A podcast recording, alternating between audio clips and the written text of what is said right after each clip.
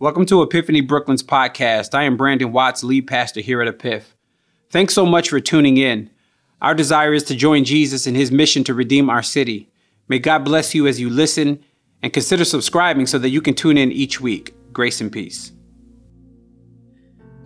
Epiphany Brooklyn. It's good to be in the house. Thank you, thank you, thank you, Pastor Brandon, my brother uh, my friend. He is such a godly man. I, I love your pastor. I love uh, Pastor B. He, he's he's my man, uh, and I'm always appreciative of the opportunity to be joining my Epiphany Brooklyn family. Uh, and so uh, I'm glad to be here. I hope you're glad to be here with us as we prepare to open up the Word of God this morning. So why don't you do me a favor? Why don't you grab your Bible, your iPhone, tablet, whatever you have, and meet me in the book of Isaiah uh, the book of Isaiah, chapter 5. We're going to be in chapter 5 of the book of Isaiah, verses 1 through 7. And so uh, when you get there, I know I can't hear you, but if you're there with somebody else, or even if you're there by yourself, when you get there, say amen. Amen. Uh, and let's get let's get ready to read. I want you to read along with me uh, as we go on this journey this morning together. Amen. Amen. Here's the word of the Lord. It says this. It says, "I will sing about the one I love." A song about my loved one's vineyard. The one I love had a vineyard on a very fertile hill, and he broke up the soil and cleared it of stones and planted it with the finest vines. And he built a tower in the middle of it and, and even dug out a wine press there. He expected it to yield good grapes, but it yielded worthless grapes. So now, residents of Jerusalem and men of Judah, please judge between me and my vineyard. What more could I have done for my vineyard than I did? Why, when I expected a yield of good grapes, did it yield worthless grapes? Now I will tell you what I'm about to do to my vineyard. I will remove its hedge and I and it will be consumed. I will tear down its walls and it will be trampled. I will make it a wasteland. It will not be pruned or weeded. Thorns and briars will grow up, and I will also give orders to the clouds that rain should not fall on it. For the vineyard of the Lord of armies is the house of Israel and the men of Judah, the plant he delighted in. He expected justice, but saw injustice. He expected righteousness, but heard cries of despair. For our time this morning, I just want to tag our text, making good on God's investment. Amen. Why don't you pray with me? Father, we are so grateful and thankful this morning that we get the privilege to open up your word, to unpack the nutrients of what you have invested into your word, that we might know how to live so that we can know how to please you. And so, God, would you sanctify us by the truth this morning? For you said in your word that your word is truth. And so, God, we desire to ingest your word, to be nourished by your word, so that we might grow to be the men and women who you have called us to be. This we pray in the mighty name of Jesus, who is the Christ. If you agree with that, say amen, amen, and amen. Making good on God's investment. You know, I know I, I know a lot of people today talk about um, you know, how poorly crafted, if I could say that, how poorly crafted today's music is, whether it be uh, rap or, or, or whether it be pop or, or whatever, whatever you look at uh, or, or, what music you, you, you listen to, there's something about uh, uh, the music of your generation, the, the, the music that you grew up listening to, uh, that, that makes it the best, right? And, and, you know, I'm not a, I'm not a wholesale, uh, you know, I want wholesale trash, the music of this generation. You know, every once in a while they'll come up with they'll come up with a little ditty, you know, to make you bop a little something, get you make you move. But growing up, I was a huge R&B fan. Love loved R&B, right? You you couldn't now. I had no business listening to it. I'll be some of y'all had no business listening to it, uh, but nonetheless, I was a huge R&B fan. And if if there's one thing that's missing from today's music, it's this. It's a it's a good breakup song.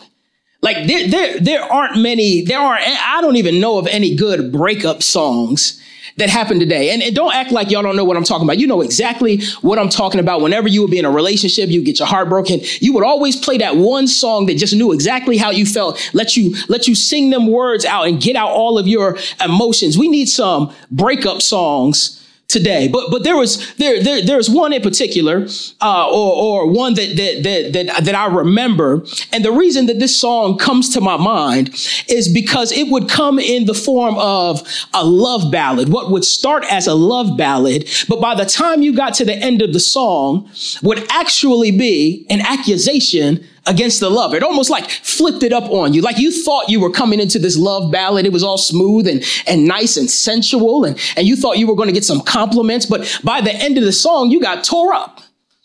Now, I, I don't know if y'all remember. Some of y'all might remember a, a, a R&B artist by the name of Dave Hollister. Dave Dave Hollister. Dave Hollister was my man, and and, and he, I, I, know y'all not here to see amens with me, so I can't tell which one of y'all's are are heathens or not. But but I'll expose myself. If you don't want to expose yourself, I'll expose myself. I I used to listen to Dave Hollister, and I used to like his ratchet R&B love songs. But but he had this one he had this one song called uh, I like can't stay. And, and, and, and it started up, he says, he says, when we first met, things were fine. We went out to dine, strolled the beach, holding hands, sharing quality time. But what happened between then and now? Because the love we shared was lost somehow. And, and, and, and one of the things about those breakup songs is they used to always portray uh, an unfaithful lover. And, and, and, by the end of the song, you understood uh, from the, the singer's perspective why they couldn't be in that relationship with you anymore. Usually because you had done something unworthy. There was something that you didn't invest into the relationship. There was certain fruit that was expected of the relationship. There was certain priorities and commitment in the relationship that you didn't, that you didn't stay committed on, that you didn't uh, hold up your end of the bargain. And so they said, man, I'm, I'm, I'm out of here. If you can't hold up your end of the bargain relationally, then I, I, I got to go. But, but if I had, if I had an old school Baptist preacher voice, I, I would say I'm so glad that God doesn't do me like that.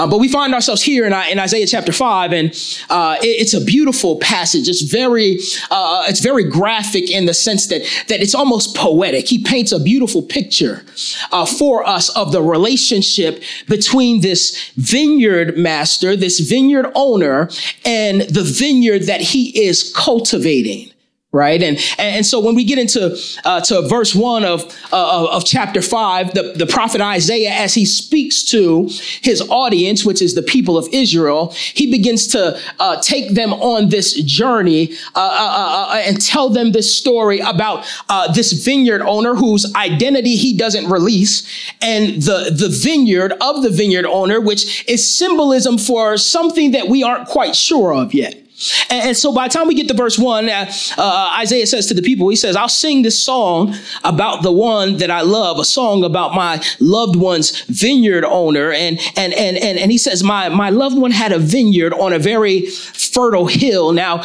now you, you, you've got to, you've got to think, think about this. It's, it's a picture right? You, you've got to feel yourself out there uh, in, in an open terrain on a hill where the, the sun is beating down on you. You can feel the coolness of the breeze against your skin. And, and, and, and he says that, that the vineyard owner, he says he, he's looking for a vineyard to cultivate. And so the first thing that he does is he finds, he finds a rich, fertile hill, which means the soil, the soil is rich in nutrients. That means that the, the soil is soft and it is healthy and it is ripe for growth. And that, that planting something in this type of soil means that you are maximizing the opportunity for the thing that you're planting to grow.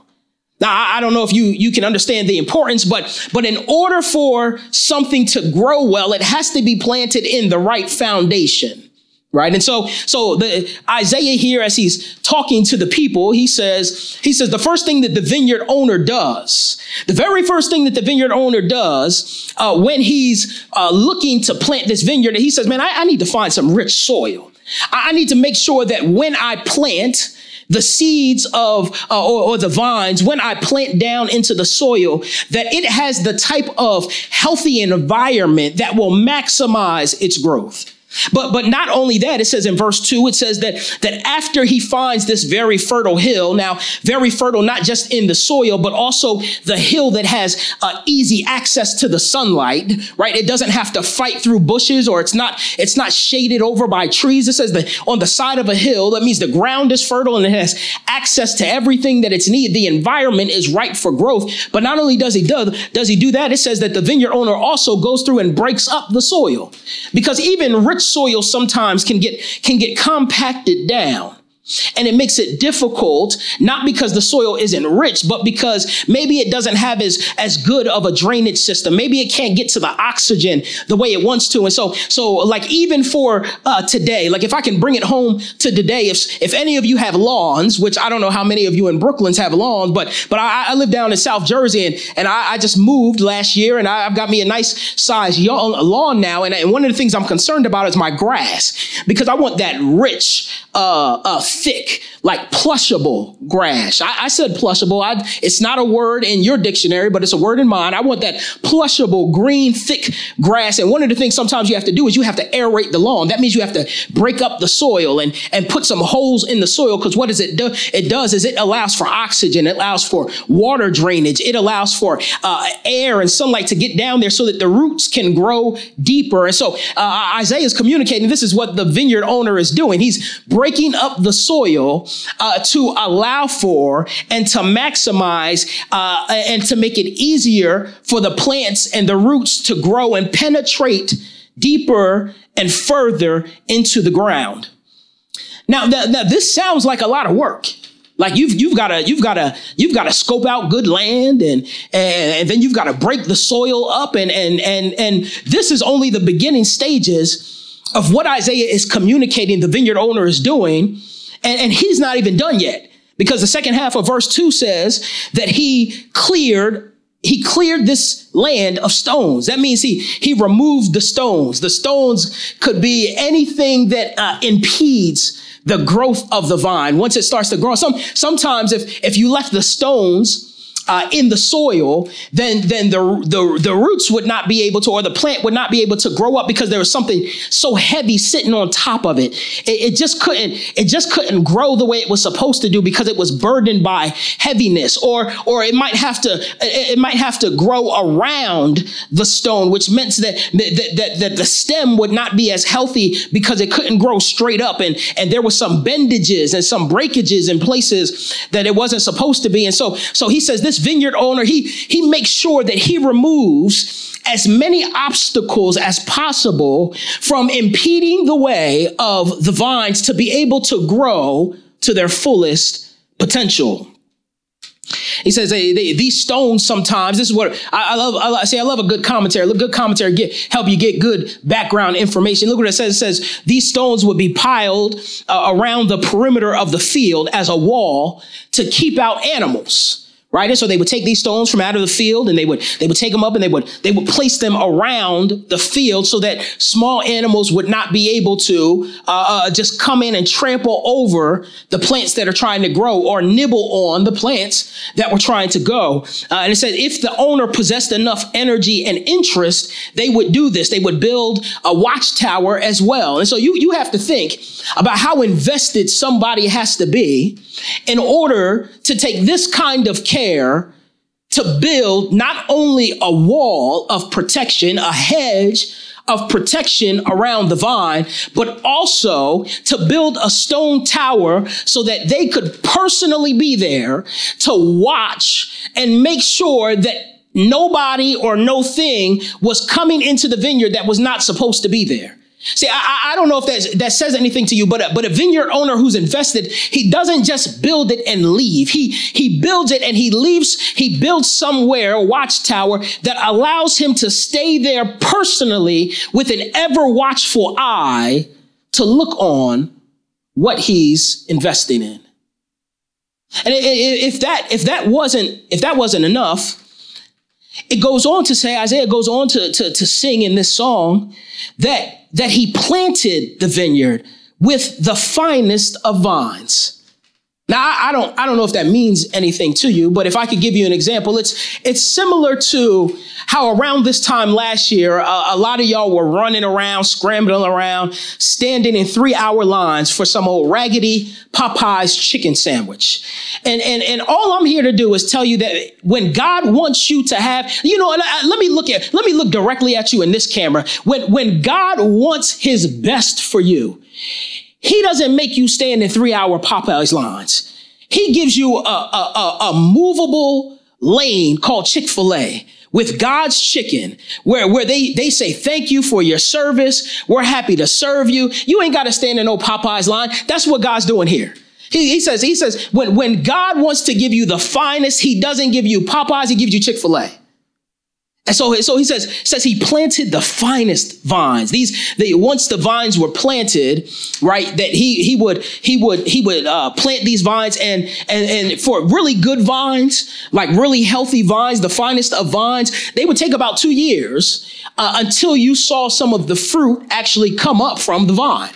And which lets you know that, that the vineyard owner, after investing not only scouting out a, a, fertile hill with fertile soil that had good access to the sun and and and not only uh, uh, uh, um, like removing the stones uh, that were in the way and not only planting the finest vines he the, the vineyard owner now has to wait for his return on investment. But guess what? The vineyard owner knows that it's going to take some time uh, to see the fruit of what he's now invested into the soil, which means that the vineyard owner is okay with giving the fruit a healthy amount of time to be produced. He, he's, he's, he, like, like the vineyard owner has, he has rightful expectations. He doesn't expect growth too quickly or too soon, but he does expect growth. He, he, he just knows that it might take a little while to see some of the fruit of what's being cultivated. He says, the, the waiting and the anticipation uh, during that time of waiting and anticipation, the vineyard owner, he might strengthen the watchtower or, or, or build other facilities, which is what Isaiah says happens next. It says that he even dug out a wine press. Now, now in the Hebrew, uh, uh, uh, the wine press is in the emphatic, which means that there was an immense difficulty of the work involved in digging it out. Uh, and, and, so you, you've got to understand, like, uh, for a vineyard owner, they don't have to build a wine press. Like that's not something they have to do, but but the vineyard owner is so invested and he's so excited for the growth and the fruitfulness of what he's planting. Because remember the the environment is ripe for maximizing growth. You've got good soil you've got access to sunlight the best of vines you've got a hedge of protection so you don't have anything coming in and taking uh, something that doesn't belong to them. And you've got time to grow. And, and, and so in the meantime while he's waiting he says you know what? When when that fruit comes i want to be able to i want to be able to get the the juices out. I, I, want to be able to get the fruitfulness out of my investment. And so uh, it says that the, the vineyard owner created a mechanism that would get what was put in you out of you. And that was healthy expectation. So it says that he he dug out a wine press. Now, wine presses during that time were usually or, or, possibly dug out on the side of the hill out of rock. And so you're talking about labor, laborious work on top of the work that has already been done. And it wasn't necessary. Only, uh, only the most careful of vineyard owners would go to this extent.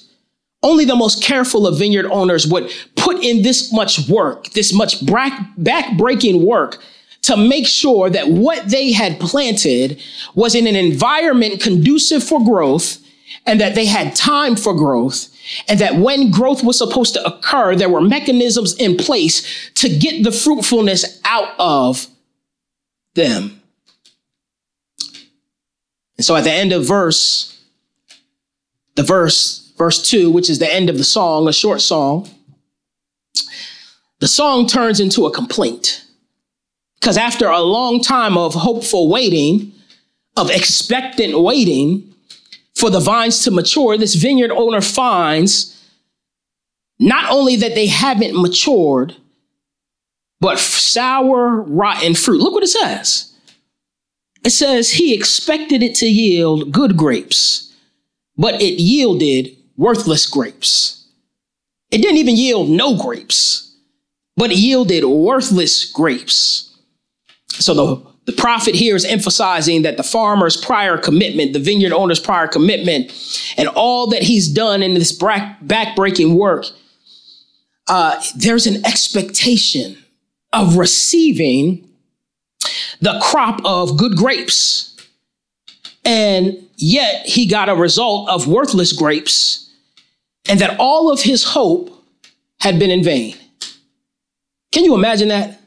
Can you imagine investing and investing, and investing, setting setting this thing up to to win to succeed to be fruitful? You've put in time and resources and energy from your own pocket and and and the only natural next step was growth and productivity and fruitfulness only to have that thing turn its back on you and produce the exact opposite of what was expected and so now, now, now, now the narrative begins to shift, uh, begins to shift because we go from Isaiah uh, singing his song about this this uh, vineyard owner and his vineyard, right? We don't we don't know the identity of either one uh, to a first person account where the vineyard owner is now has now jumped in to the conversation and is talking to the people of Israel, right? And and and and and, and, and what he says is, he says, So now, residents of Jerusalem and men of Judah, he says, Please judge between me and my vineyard. What more could I have done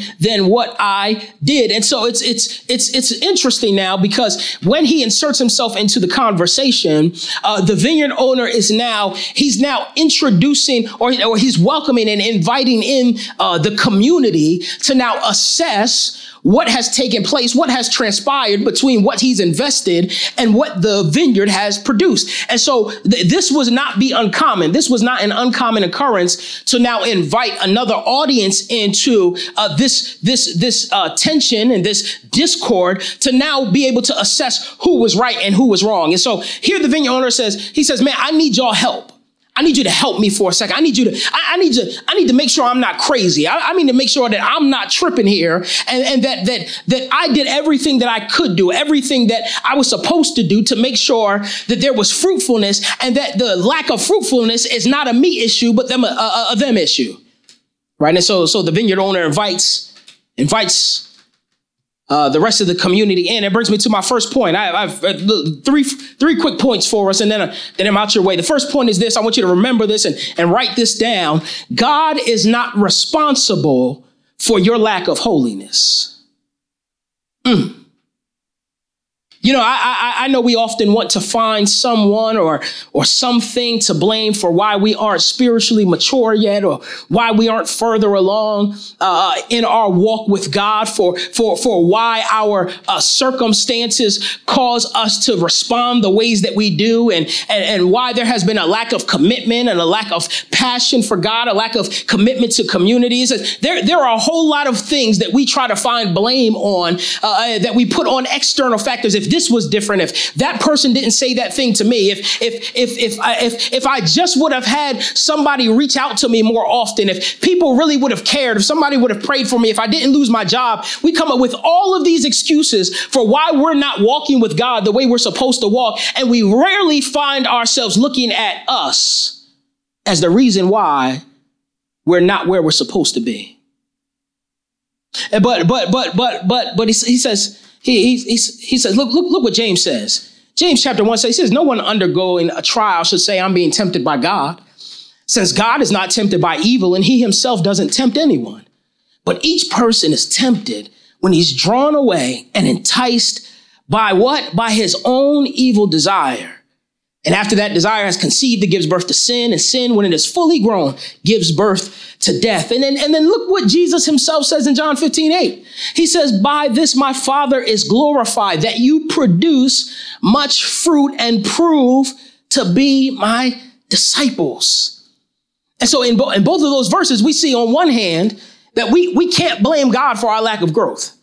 That, that's a, that's a responsibility of that, that we have to, to in tandem work with the spirit so that we can walk by the Spirit and not satisfy the desires of the flesh. Because when we satisfy the desires of the flesh, James chapter 1 says that it, it gives way to sin, and sin, when it is fully grown, gives way to death.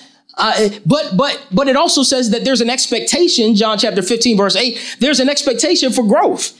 And that's how we glorify God. We glorify God when we are fruitful in our walks with the Lord. So look what look what happens. Verse 3. Look what look what happens. He says suddenly the, the you know the, the vineyard owner he interrupts the song and and now he he's inviting the, the listeners from Jerusalem to uh, to to to, uh, to to come in and help him decide who was at fault. And, and everyone and anyone who heard this song from Isaiah, they, they would empathize with this vineyard owner and his hard work and, and his anxious expectation. They'd be like, man, listen, listen, you did everything you were supposed to do. You ain't tripping. Man, you you you got the best vines. You you you took the stones out and built a, a hedge of protection and a tower. You even built a wine press and you put it on a nice fertile. What more was you supposed to do, fam? You you did everything that you could do. What more was you supposed to do? And so you could you could even empathize with the shock and disgust of the vineyard owner when he comes back to find uh, that his supposed to be fruitful vineyard is worthless. I, I would be hot if I invested money after money, time after time, resource after resource into something that never produced a return. And, and, and so, so here, the vineyard owner is, he, he's, he's banking on the people of Israel, the men of Israel, being on his side. Because why wouldn't they be? Naturally, anybody who invests a lot into something would expect a return. And so this audience that's participating would have rightfully shouted out, man, ain't nothing wrong with you. There's something wrong with that vineyard. You, you, you, you need to, you need to get rid of that vineyard as quick as you can. But little did they know that they would end up condemning themselves in the process. But not only not only is God not responsible for our lack of holiness, but listen, God is not absent when we experience the consequences of our sin. Whew. Listen, y'all ain't got to tell me I'm preaching. I know I'm in the text right now. See, some of us think that our consequences, like God is absent. And so we cry out to God, like, God, where you at? God, why you not watching? God, if you would just help me get out of this situation, not even realizing that God's the reason that you in it anyway. He's the one that put you there. Right? We, we don't we don't we don't like talking about that though. We, we don't like talking about how Jonah tried to run from God and, and, and God put him in the belly of a fish. We don't, we don't like to talk about how uh, Uzzah reached his hand down to catch the ark because he assumed that his hand was less polluted than the ground and God struck him down. We, we don't like to talk about that though. But Isaiah, Isaiah here and the vineyard owner here, they want the people to have absolutely no doubts as to what the owner will do because of the lack of fruitfulness that was expected, that was rightfully expected from the vineyard. And so, and so, uh, in, in, in, verse five, it says that the, the, the vineyard owner, he, he's not going to merely abandon. He's not just going to jump ship and abandon the vineyard. He's going to assist in its destruction. Like the vineyard owner takes an active approach to destroying the worthless vineyard. He says, like, like if you're not going to be productive, if you're not going to be fruitful, then I, I am not going to walk away from you. I'm, I'm going to wipe this thing out. I'm going to take, I'm going to wipe it. And look what, look what it does. Look what he says. Verse five, he says, he says, I will, I, I will remove its hedge and it will be consumed. The, the, the stone wall, the things that I was placing around the vineyard for protection, uh, is the very thing that I'm going to move, and it will then be consumed. The animals will run free, and uh, the marauders will come in and stomp on it and steal. And, and then he says, he says, I'm going to tear down its walls, and it will be trampled, and, and I'll make it a wasteland. See, if a vineyard can only produce wild grapes, then there's no use cultivated. And so with the lack of cultivation comes just uh, uh, uh, thorns and thistles and, and weeds that choke out the fruit, uh, even the bad fruit. And, and then, then, then this is crazy. He, he, he takes an active approach of, of personally like removing the hedge and, and, and, and not cultivating it even further. But, but then the vineyard owner got the audacity to look up at the clouds and command the clouds to not let no rain down.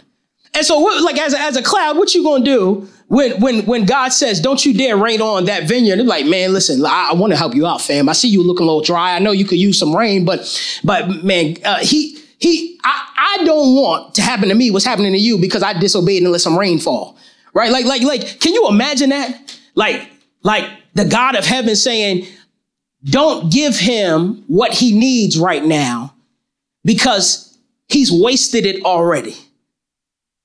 commanding the clouds not even to rain. This might appear to be severe or severe overreaction on the part of the disappointed vineyard owner, but it's totally appropriate. Since there's no hope of ever getting anything of any value to grow in the vineyard, why does it need rain? Not only um, not only does God is God not responsible for our lack of holiness, and not only is He not absent uh, when we experience the consequences of our sin, but we have to understand that that God, He's the one who holds up the the divine mirror to us. He's the one that puts the mirror right in front of our faces so that we can truly see who He is and who we are. And there, there's something about having the divine mirror of a holy God placed before your face, and you really get to see clearly who He is and who you are.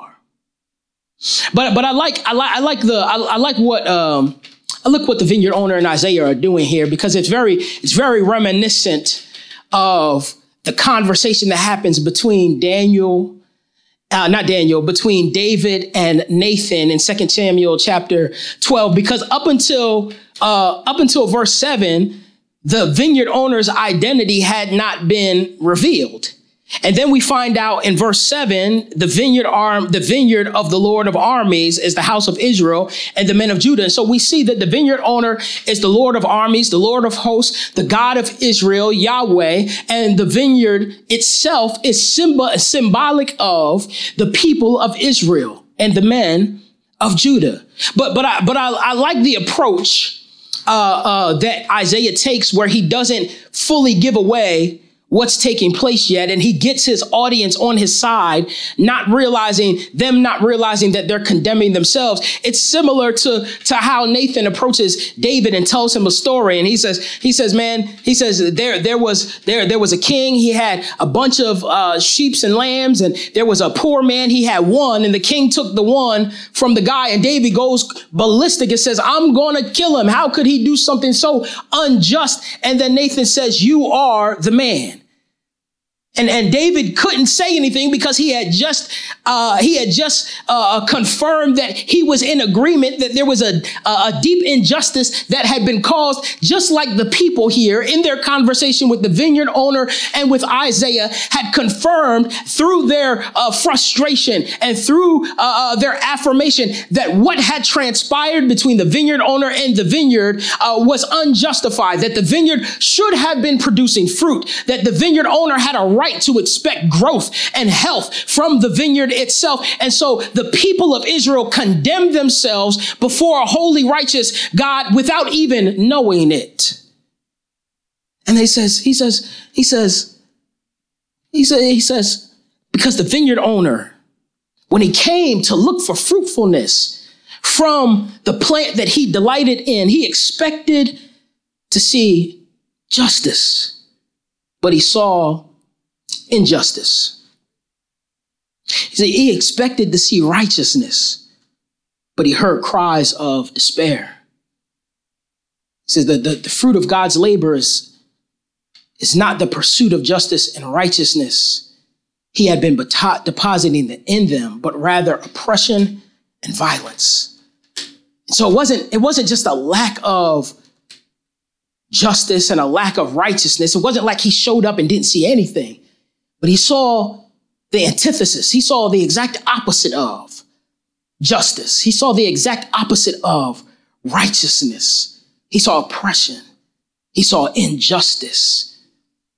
What, what did their injustice and unrighteousness look like? Well, if we look at if we look at chapter 1 verses 11 through 15, we see We see a, a, a, number of identifying factors of what God tells them he's tired of dealing with from his people. But, but if I could, if I could just take a, a summarizing verse from Isaiah that describes what the people of Israel were like in their relationship to God, uh, uh, it, it says this from Isaiah chapter 29, verse 10, and the Lord says, these people say they are my people. They honor me with their lips, but their hearts are far from me and their worship of me is nothing but man made rules. It's a farce learned by memory, learned by habit. And so, so we have to we have to ask the question, man, what like if God were to come and inspect the fruit of my life, what would he find? Man of God, woman of God. If God, if God was to come right now and inspect the fruit of what, of what you've done, would he see righteousness there? Would he see love? Would he see patience? Would he say peace? Would he see kindness? Would he see long suffering? Would he see care?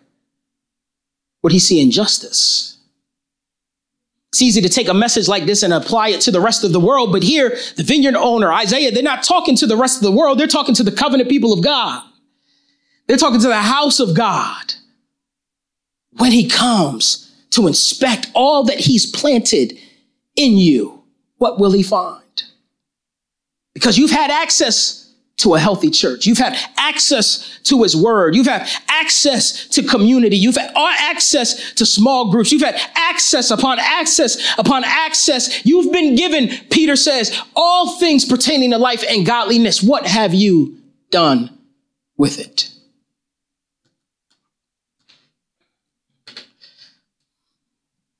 As I close, the scene was New York City, right here in New York City. 1939 in a new popular integrated cabaret club, Cafe Society, had a hot new performer on stage performing three times a week. And her name was Billie Holiday. And that year she had introduced a new song that had become somewhat controversial because of its lyrics.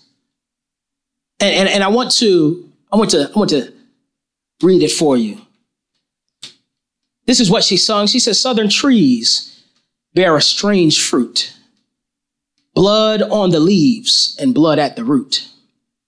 Black bodies swinging in the southern breeze, strange fruit hanging from the poplar trees. The song was a haunting critique of lynching and race terrorism in the American South. And if you were alive during that time and you made your way down south and look up at the trees, instead of seeing apple trees, you would see young black men. Instead of seeing orange trees, you would see young black women. What you would often see hanging from those trees wasn't supposed to be there. It was unusual. It was foreign. It was strange. If I could submit just a single question to you today, people of God, what is hanging on your tree that's not supposed to be there? What looks strange about your life because you spent so much time imitating and being influenced by this world? My brothers and sisters, our God knows all too well about strange fruit. For when the Word who became flesh marched up Calvary's hill and was nailed to a tree, he himself was strange fruit. He didn't belong there, but he hung there in your place and mine. What, what an irony that the vineyard keeper had to become strange fruit just so that you and I could bear good fruit. What an irony. So, what, whatever you do, my brother, my sister, my people, whatever you do, make sure that you make good on God's investment. Let's pray. Our Father and our God, we are so thankful. Thankful for your sacrifice on that old rugged tree. You were nailed there to a cross you were pierced in your side. so that we might have life and have life abundantly. Father, we repent for those moments where we have taken advantage of your grace, where we have misdefined, redefined what it means to be free in Christ. Because you say in your word that it's for freedom that we've been set free. True freedom means that we have the power of the Spirit of God to say no to sin and yes to Christ, yes to holiness, yes to love. God our Father, would you help us today? Would you give us the strength by your Spirit to walk in the Spirit so that we don't satisfy the desires of our flesh? So that we can live our lives as mirrors of your grace so that when we be, when we're in our homes with our families, whether we're at work with our coworkers, whether we're on the street and people that we don't even know are watching us, that, that they might see the fruit of a life committed to Jesus Christ. God, we pray that your name would be glorified in and through us, and that your people would be edified for our good and for your glory this day. We pray in the mighty, matchless name of Jesus Christ. Amen. God bless you. Grace and peace.